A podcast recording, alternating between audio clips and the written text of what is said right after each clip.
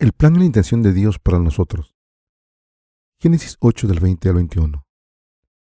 Y edificó Noé un altar a Jehová, y tomó de todo animal limpio, y de toda ave limpia, y ofreció holocausto en el altar. Y percibió Jehová olor grato.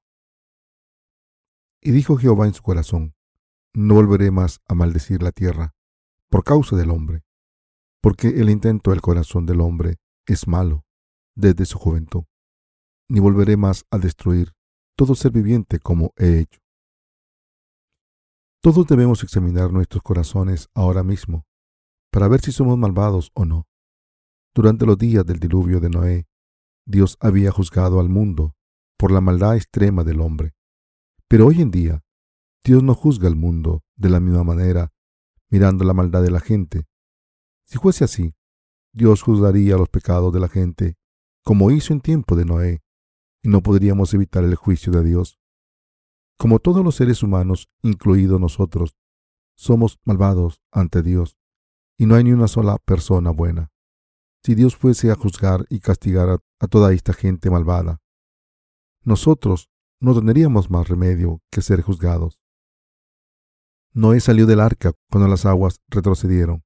Entonces construyó un altar al Señor Dios, y tomó de todo animal puro y toda ave pura, y los ofreció como holocaustos en ese altar.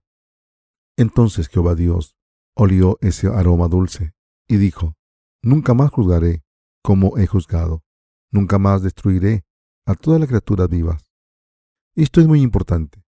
Si no fuese así, ¿por qué dijo Dios que nunca volvería a juzgarnos por nuestros pecados, aunque fuésemos insuficientes ante Él y hiciésemos el mal? Estamos viviendo en la era del Nuevo Testamento, un periodo de tiempo en el que Jesucristo ha perfeccionado nuestra salvación al venir al mundo. Como Jesús, el Hijo de Dios, tomó todos los pecados de la humanidad personalmente al venir a este mundo en la carne, y recibió el bautismo de Juan el Bautista en el río Jordán, y fue juzgado a muerte en la cruz en nuestro lugar. Ya no nos juzga a los que creemos en esta verdad. En otras palabras, el Hijo de Dios no tenía pecados y tomó los pecados del mundo en nuestro lugar. Y pagó el precio de esos pecados al sacrificarse por la humanidad. Por eso Dios dijo que nunca juzgaría este mundo por los pecados de la gente del mundo.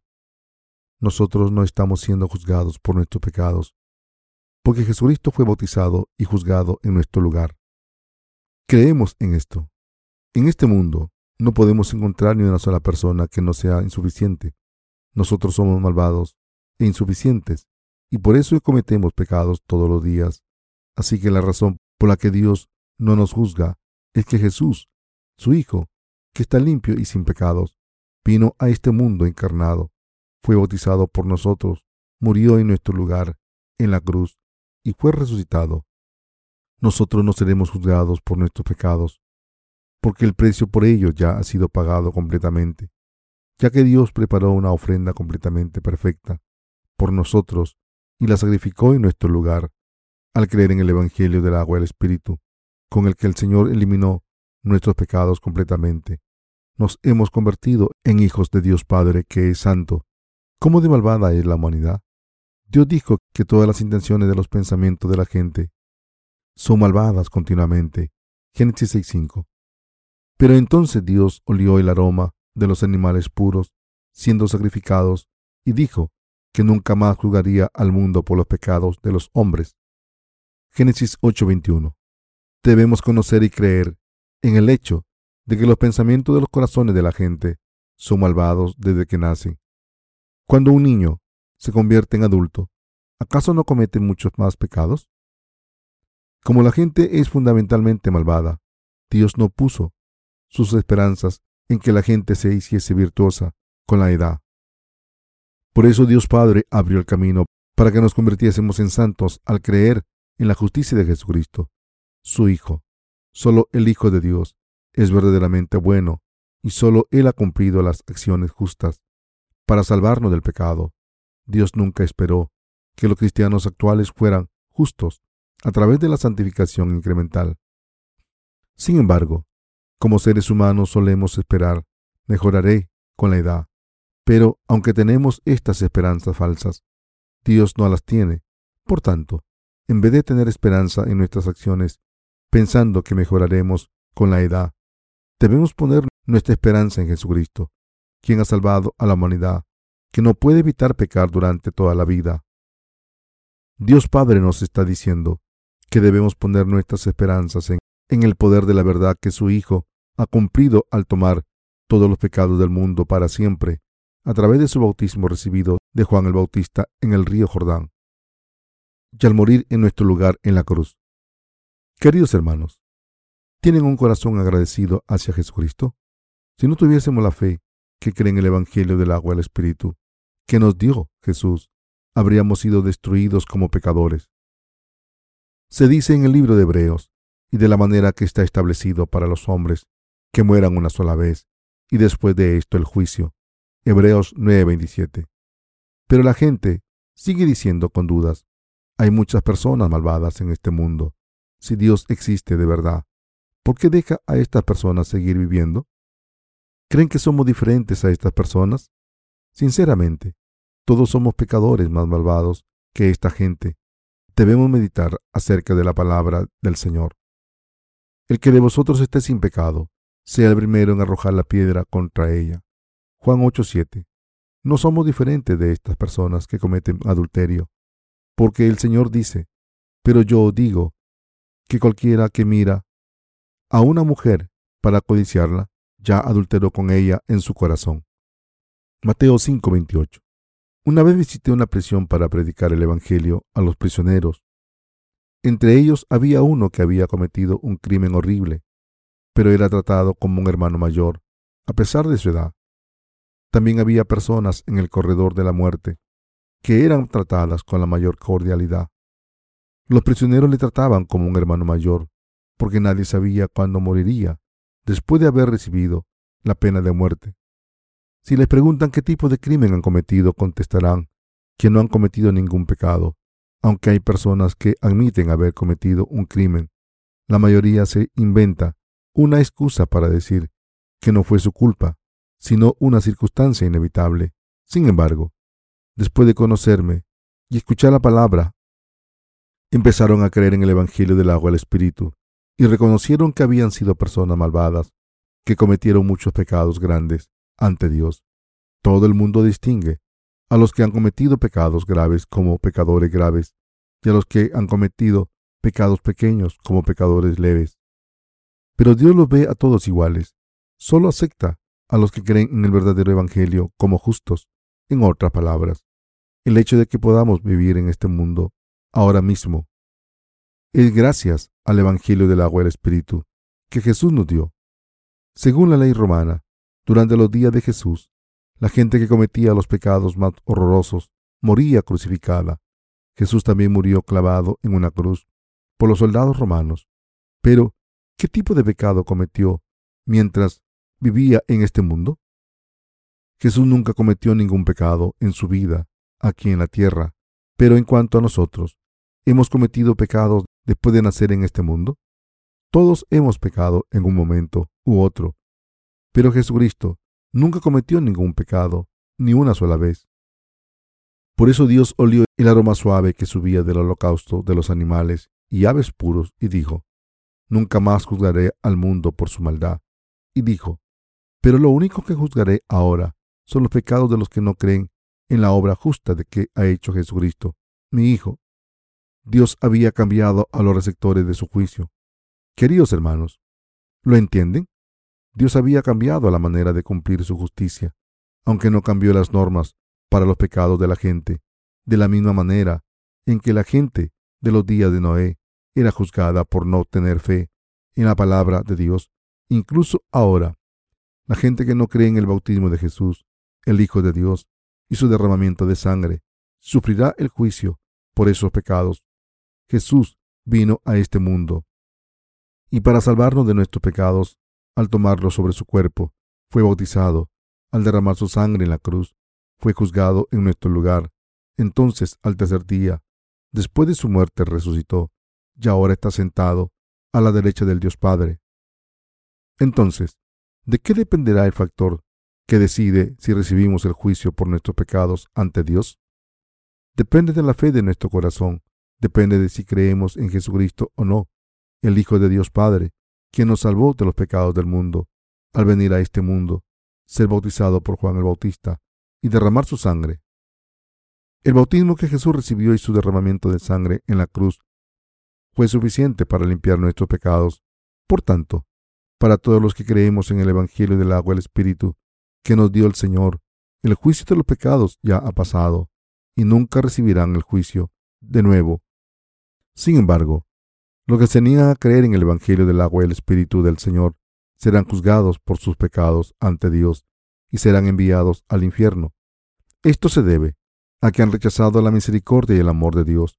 Dios ha establecido que la gente nazca y muera una vez, pero debemos reconocer que hay un juicio después.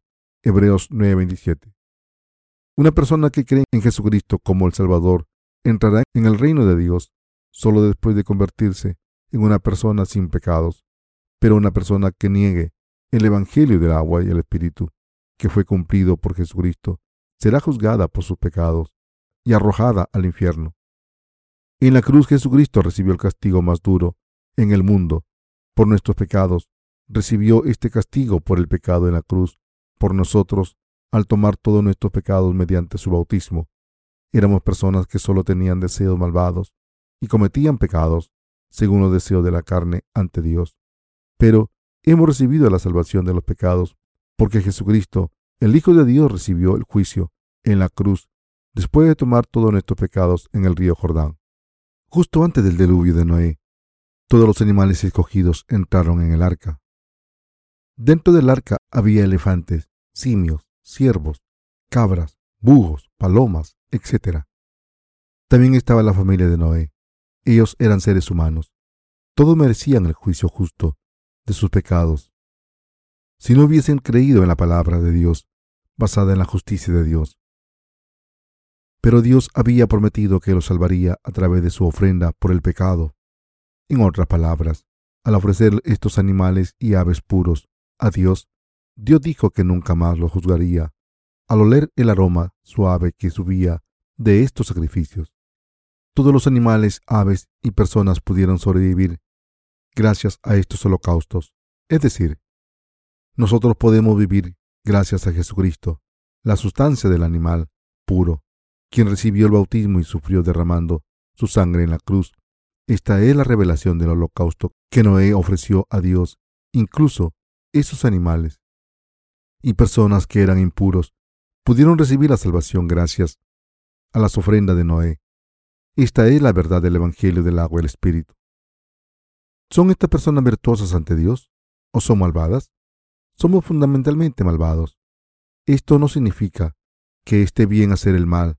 A propósito, aunque seamos malvados, fundamentalmente, podemos vivir por fe, porque hemos recibido la remisión de nuestros pecados por fe en el bautismo de Jesucristo, quien nos salvó de todo el mal. Aunque no podamos seguir viviendo con virtud en nuestras acciones, en nuestros corazones, podemos hacer cosas que complazcan al Señor, porque hemos recibido la salvación al tener fe en el Evangelio del agua y el Espíritu. Y al seguir al Señor de la salvación con nuestros corazones, hemos recibido la salvación porque creemos en el Salvador, Jesucristo, quien tomó todos nuestros pecados y sufrió en nuestro lugar como sacrificio.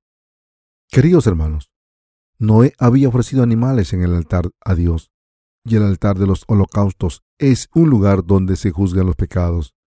El altar de los holocaustos es el lugar donde se ofrecen sacrificios que damos.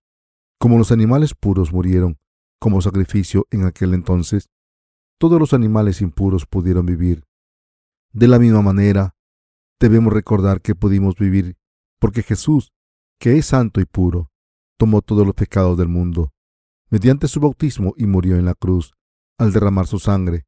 Dios es santo, y como Dios es santo, no puede permitir la sociedad de los pecados y por eso tiene que juzgarlos. Este mundo está lleno de pecados, y nosotros somos fundamentalmente malvados. Por tanto, Dios tenía que juzgarnos, pero en vez de juzgarnos por nuestros pecados, Dios nos salvó de todos ellos al hacer que su Hijo recibiese el bautismo mediante el cual todos los pecados fueron pasados a Él, y así lo redimió juzgando al Hijo de Dios en nuestro lugar. Debemos recordar que nuestros pecados habían sido pasados a Jesucristo, y también debemos recordar que Jesucristo había tomado todos nuestros pecados, que era el que recibió el juicio por esos pecados en nuestro lugar. ¿Me entienden? Debemos recordar la justicia de Dios y su amor inmenso. Asimismo, Dios envió a su Hijo, y a través del sacrificio de su Hijo, juzgó todos nuestros pecados y no nos juzgará más. Debemos recordar y creer en esta verdad. Dios no tiene ninguna esperanza en las obras de ningún ser humano, ni siquiera una poca. Dios es justo.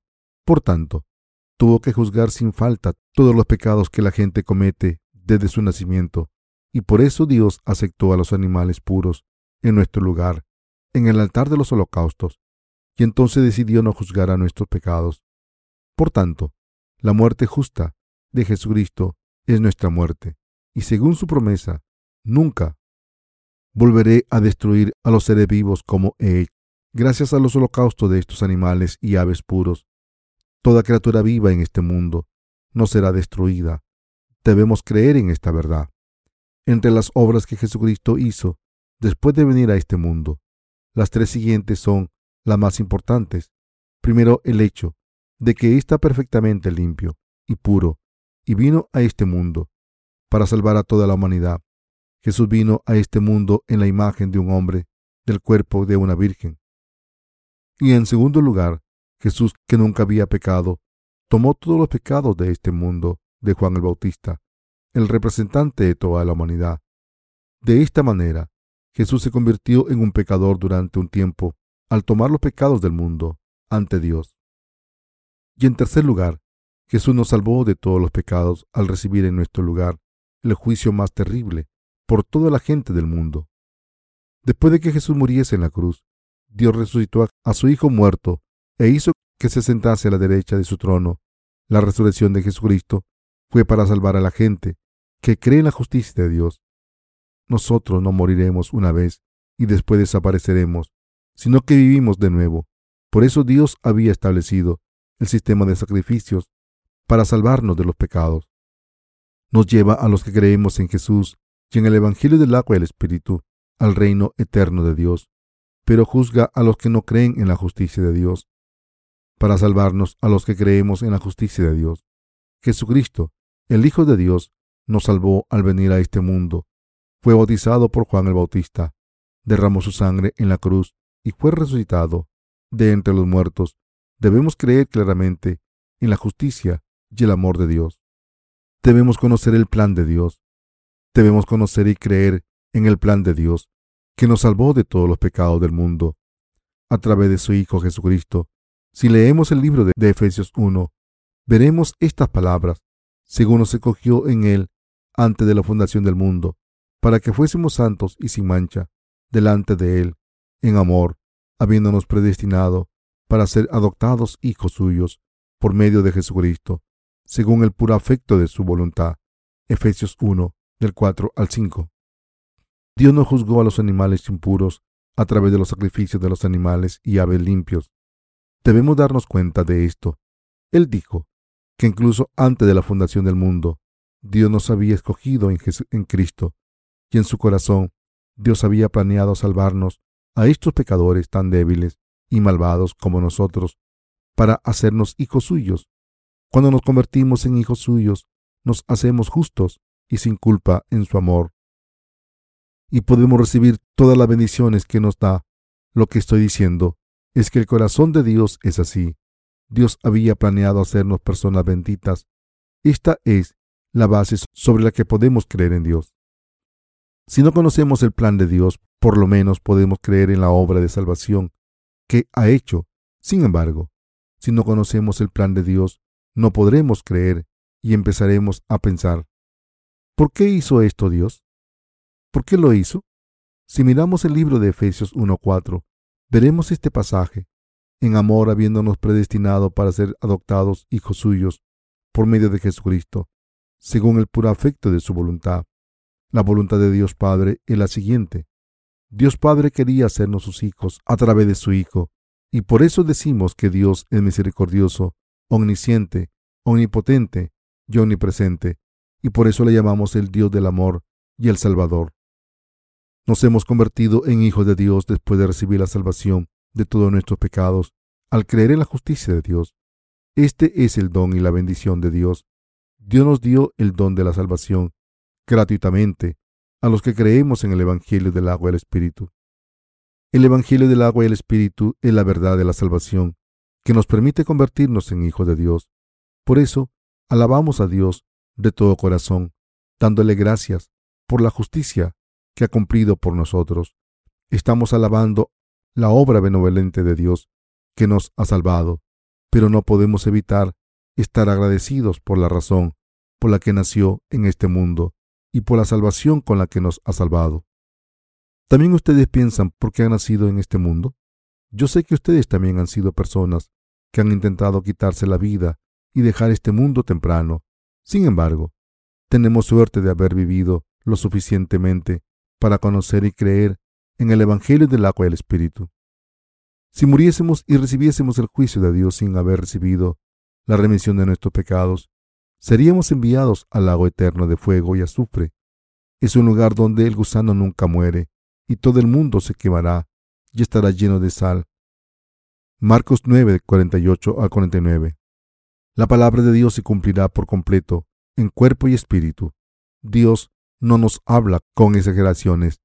La gente que va al cielo es la que cree en Jesucristo y el Evangelio del agua y el Espíritu.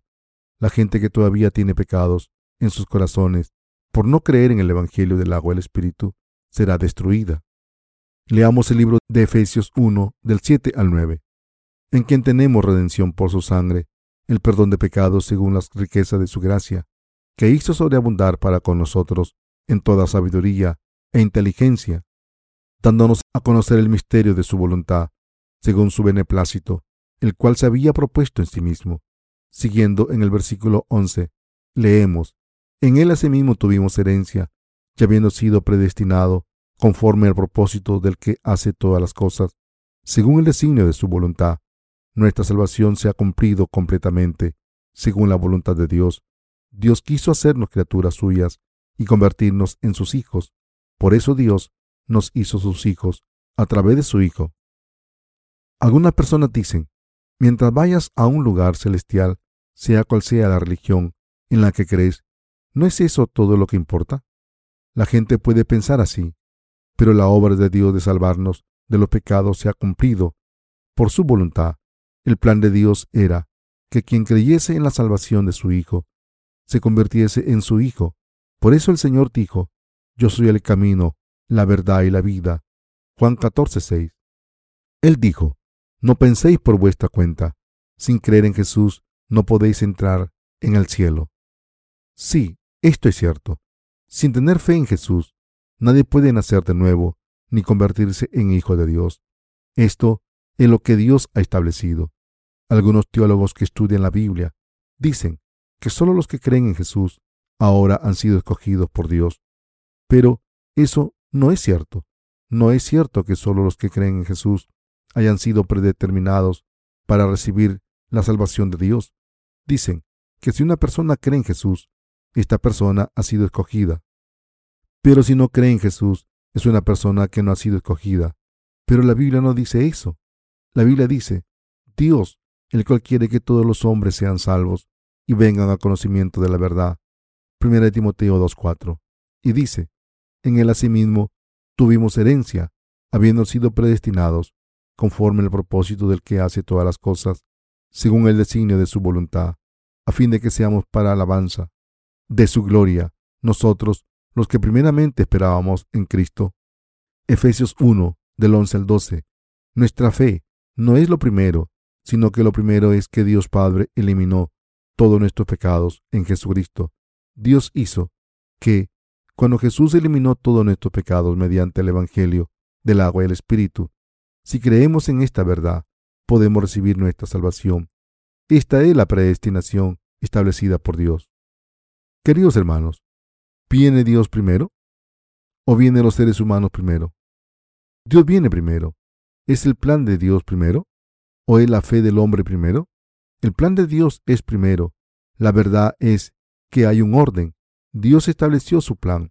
Dios ha salvado a toda la gente con su Hijo y ha hecho que los que crean en este Hijo se conviertan en sus hijos.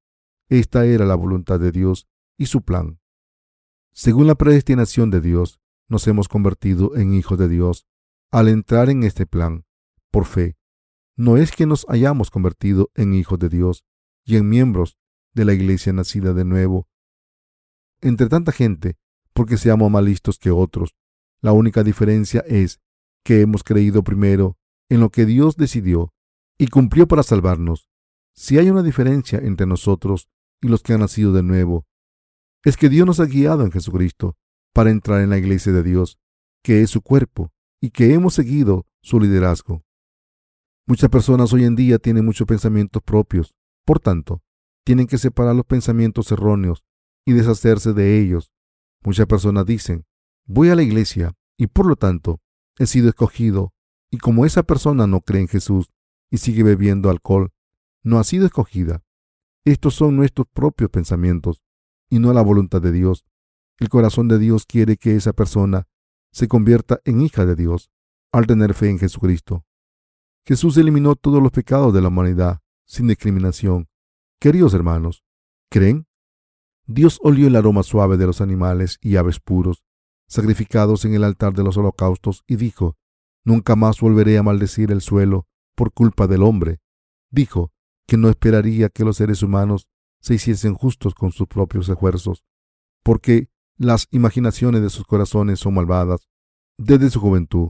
Aún más, dijo que desde ese momento pondría sus esperanzas en su Hijo.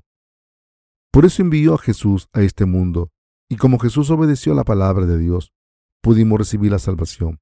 Antes de morir en la cruz, Jesús tomó todos los pecados del mundo al recibir completamente el bautismo en el río Jordán. Antes de morir en la cruz, Jesús oró en el jardín del Getsemaní, Padre mío, si es posible, pase de mí esta copa, pero no sea como yo quiero, sino como tú. Mateo 26:39.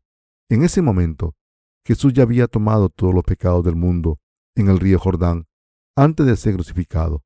Jesús conocía la voluntad de su Padre. Por eso, después de orar, el Padre dijo, ¿puedo evitar esto? Padre, si es posible, haz que pase esta copa de mí. Entonces Jesús dijo, pero no sea como yo quiero, sino como tú.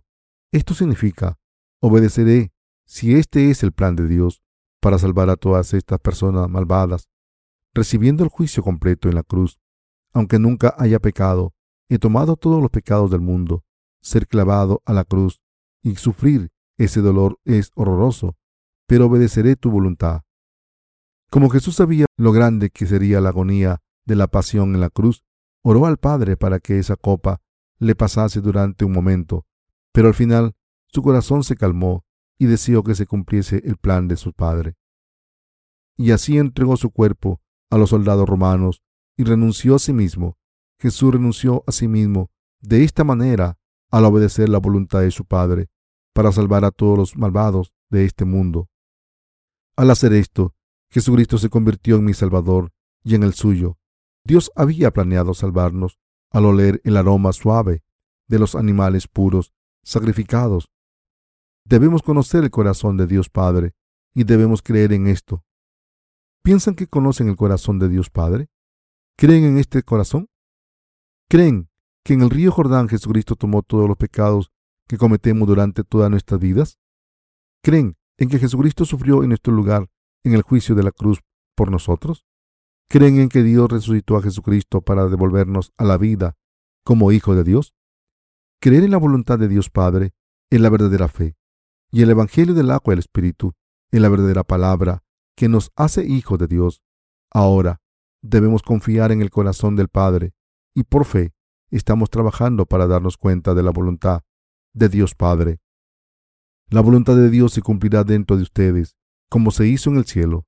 Ahora, la voluntad de Dios se ha cumplido dentro de nosotros.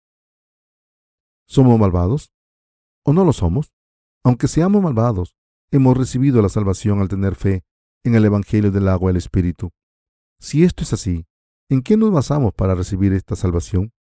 Hemos recibido esta salvación por el sacrificio de animales limpios y aves limpias. Lo que esto significa es que hemos sido salvados gracias a Jesús. Aunque seamos malvados, hemos recibido la salvación gracias a Jesús. Queridos hermanos, ¿creen en esto? Alabo al Señor. No hay nada más que hacer. Si se dan cuenta de que son malvados, estarán agradecidos por la salvación que el Señor nos ha dado. Pero si no se dan cuenta de que son malvados, no estarán agradecidos por esa salvación. Por eso Jesús dijo, porque no he venido a llamar a los justos, sino a los pecadores, al arrepentimiento. Mateo 9:13. Jesús está diciendo que vino a llamar a los que se dan cuenta de lo malvados que son. Deben darse cuenta de lo malvados que son. Somos verdaderamente malvados. Si Jesús no hubiese venido a este mundo, todos habríamos sido destruidos por merecerlo. Pero a pesar de esto, Dios se apiadó de nosotros al enviar a Jesucristo a este mundo para salvarnos. Somos muy afortunados por la gracia de Dios Padre. Jesús y el Espíritu Santo hemos recibido la salvación y nos hemos convertido en hijos de Dios. Quiero que tengan esto en cuenta. Hablo del hecho de que Dios tuviese un plan según su voluntad y cumpliese ese plan por el Evangelio del agua y el Espíritu a través de Jesucristo. Y ahora seamos justos al creer en ese Evangelio. No solo ustedes son malvados, sino que yo también lo soy. Sin embargo, gracias a Jesucristo no tenemos que recibir este juicio. Estoy muy agradecido al Señor por cumplir la justicia de Dios en nosotros.